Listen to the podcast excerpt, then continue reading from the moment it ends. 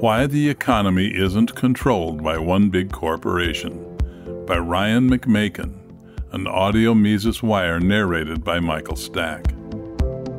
More than a century of failure, mass murder, and ruined economies has not been sufficient to dissuade socialists from the idea that socialism, by which I mean Soviet style socialism, not social democracy, can bring astounding prosperity once the planners work out the kinks. Sure, the Soviet Union failed, North Korea is a basket case, and socialist countries routinely drive down local standards of living in pursuit of utopia. But success will be achieved just as soon as socialists can find the right way to combine new technologies like big data with the right public administration techniques. Then, at last, a functional and efficient socialist state will be at hand.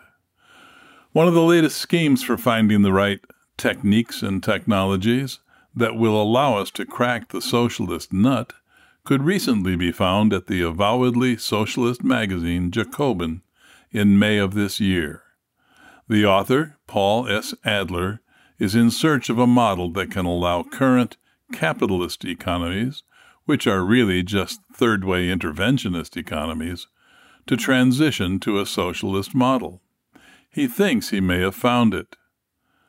Quote, we have something like a working model of such a system right under our noses in many of our largest corporations.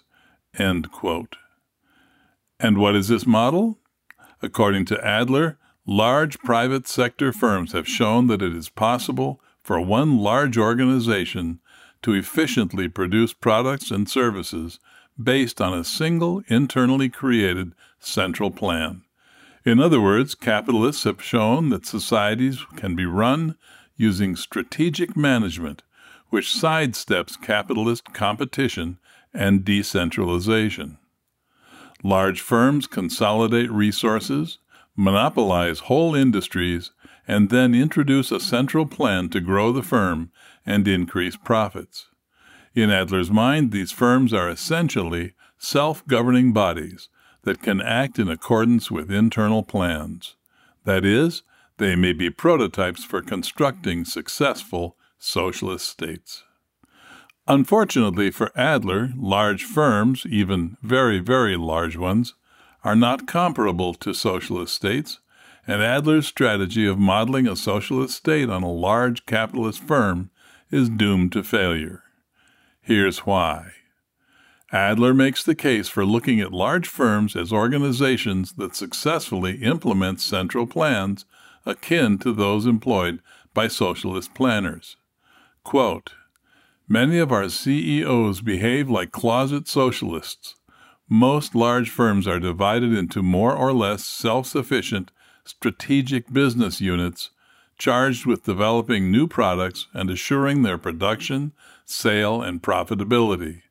In public, their CEOs defend the superiority of markets and competition over coordination and planning. But inside their own corporations, where they could leave these business units to compete with each other, they rely instead on comprehensive strategic management. Such strategic management aims to ensure that the various business units that make up the corporation coordinate their production, investment, and other plans to achieve the best outcomes for the corporation as a whole. Yes, there are some corporations that try to emulate the market in their internal operations, but that approach is relatively rare. In most firms, the activity of business units is coordinated by a strategic vision and plan much like the activity of enterprises across the country would be coordinated under democratic socialism. Moreover, in this internal strategic management process, corporations confront in miniature, in the microcosm of the firm, the same challenges as those that bedeviled economic planning on the wider scale in the USSR. The four biggest of these challenges are how to assure democracy, innovation, efficiency, and motivation. If socialists can employ similar corporate strategies, Adler appears to believe, then a functioning and efficient socialist state might be made to work after all. Socialist economies, however, don't fail because they haven't yet found out the right management or planning scheme. They don't fail because workers in socialist states are unmotivated. They don't fail because they are insufficiently democratic. Socialist economies fail because they lack a functioning price system. To some outsiders looking in, it may seem like huge capitalist firms have worked around the price system. It might seem like they make all their planning decisions internally, and that through vertical integration, these firms have sidestepped the need of an external marketplace. But things are not what they seem. Large firms with large amounts of vertical integration are nonetheless quite reliant on a functioning price system outside the firm for the purposes of economic calculation and planning. Without other firms and without an economy external to the firm, corporate planners have no way to even guess if current strategic plans and production methods are efficient. For this reason, if a capitalist firm were ever to grow so large that it subsumed all markets, leaving no external functioning price system, it would fail just as a socialist state fails. Without prices, a firm's managers just like socialist planners, can't calculate or estimate what ought to be bought or produced and in what amounts. Murray Rothbard addressed this in his book Man, Economy, and State when he wrote, quote, Paradoxically, the reason why a socialist economy cannot calculate is not specifically because it is socialist. Socialism is that system in which the state forcibly seizes control of all the means of production in the economy. The reason for the possibility of calculation under socialism is that one agent owns or directs the use of all the resources in the economy. It should be clear that it does not make any difference whether that one agent is the state or one private individual or private cartel. Whichever occurs, there's no possibility of calculation anywhere in the production structure since production processes would be only internal and without markets. There could be no calculation, and therefore complete economic irrationality and chaos would prevail, whether the single owner is the state or private persons. The difference between the state and the private case is that our economic law debars people from ever establishing such a system in a free market society.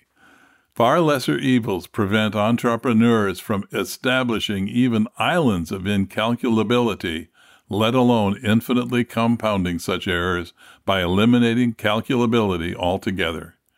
But the state does not and cannot follow such guides of profit and loss. Its officials are not held back by fear of losses from setting up all embracing cartels for one or more vertically integrated products the state is free to embark upon socialism without considering such matters. While there is therefore no possibility of a one firm economy or even a one firm vertically integrated product, there is much danger in an attempt at socialism by the state. In the real world, an unhampered or even mostly free economy does not allow for a single firm to become so large that it can take over the entire economy. So long as other firms are able to enter the scene, markets will arise and a price system will exist. Footnote Per Bylund suggests that in a truly free economy, there would even be fewer large companies than there are now. Very large corporations are a result of government intervention which limit competition. End footnote. The reasons for this are complex, as Rothbard explains, but in a competitive marketplace, firms must constantly reevaluate if they are employing their resources in the most profitable way. So long as it is legal for new firms and entrepreneurs to enter the marketplace, as is the case in a non socialist economy, managers must ask themselves Is my auto producing firm more efficient when producing its own steel, or would it be better to lease that land and equipment to some other producer? Is it most efficient for our home building firm to own its own forests and cut its own lumber, or should the firm acquire the lumber from someone else? It's often assumed by socialists, including, apparently, Adler, that firms always benefit when they own their own factors of production. It is assumed that a firm could force down lumber prices, for example, if that firm owned all the forests and employed all the lumberjacks. But it is not at all necessarily the case. In many cases, a firm might become more profitable if it acquires its factors of production from the outside. One reason for this is that entrepreneurship often creates new and more economical ways to produce and deliver goods and services. And this is often done outside the large, inflexible organizations that may already be heavily invested in a certain way of doing things. As Per Bylund has noted, quote, Entrepreneurial production is often, and should be, done small scale, using highly flexible and adjustable production processes, using technology that is effective at that scale, but hopelessly costly at larger scale. Economies of scale come into play after the market value of a good has been discovered, and consumer demand appears to be way beyond what existing firms are able to satisfy. At this point, these firms can invest in increasing output, but they would typically do so while at the same time shedding stages of production that are no longer necessary to carry out internally. Thus, they shrink in terms of vertical integration while expanding production volume. This is a race to the bottom as competitors attempt to undercut each other by offering ever lower prices, eventually reaching the minimum production cost. This process can at any time be disrupted by new innovation. Thus, it's easy to imagine a case in which a firm voluntarily makes itself smaller so as to become more profitable and more efficient. To many socialists, this does not compute. It is often assumed that capitalists think bigger is better and that larger organizations are more profitable. This, of course, is far removed from how states, and especially socialist states, function. For a state, it is always better to become larger and more monopolistic while exercising more control over the means of production. But this process also has the effect of destroying the price system and thus destroying the possibility of economic calculation. The end result is economic chaos and ruin. For more content like this, visit Mises.org.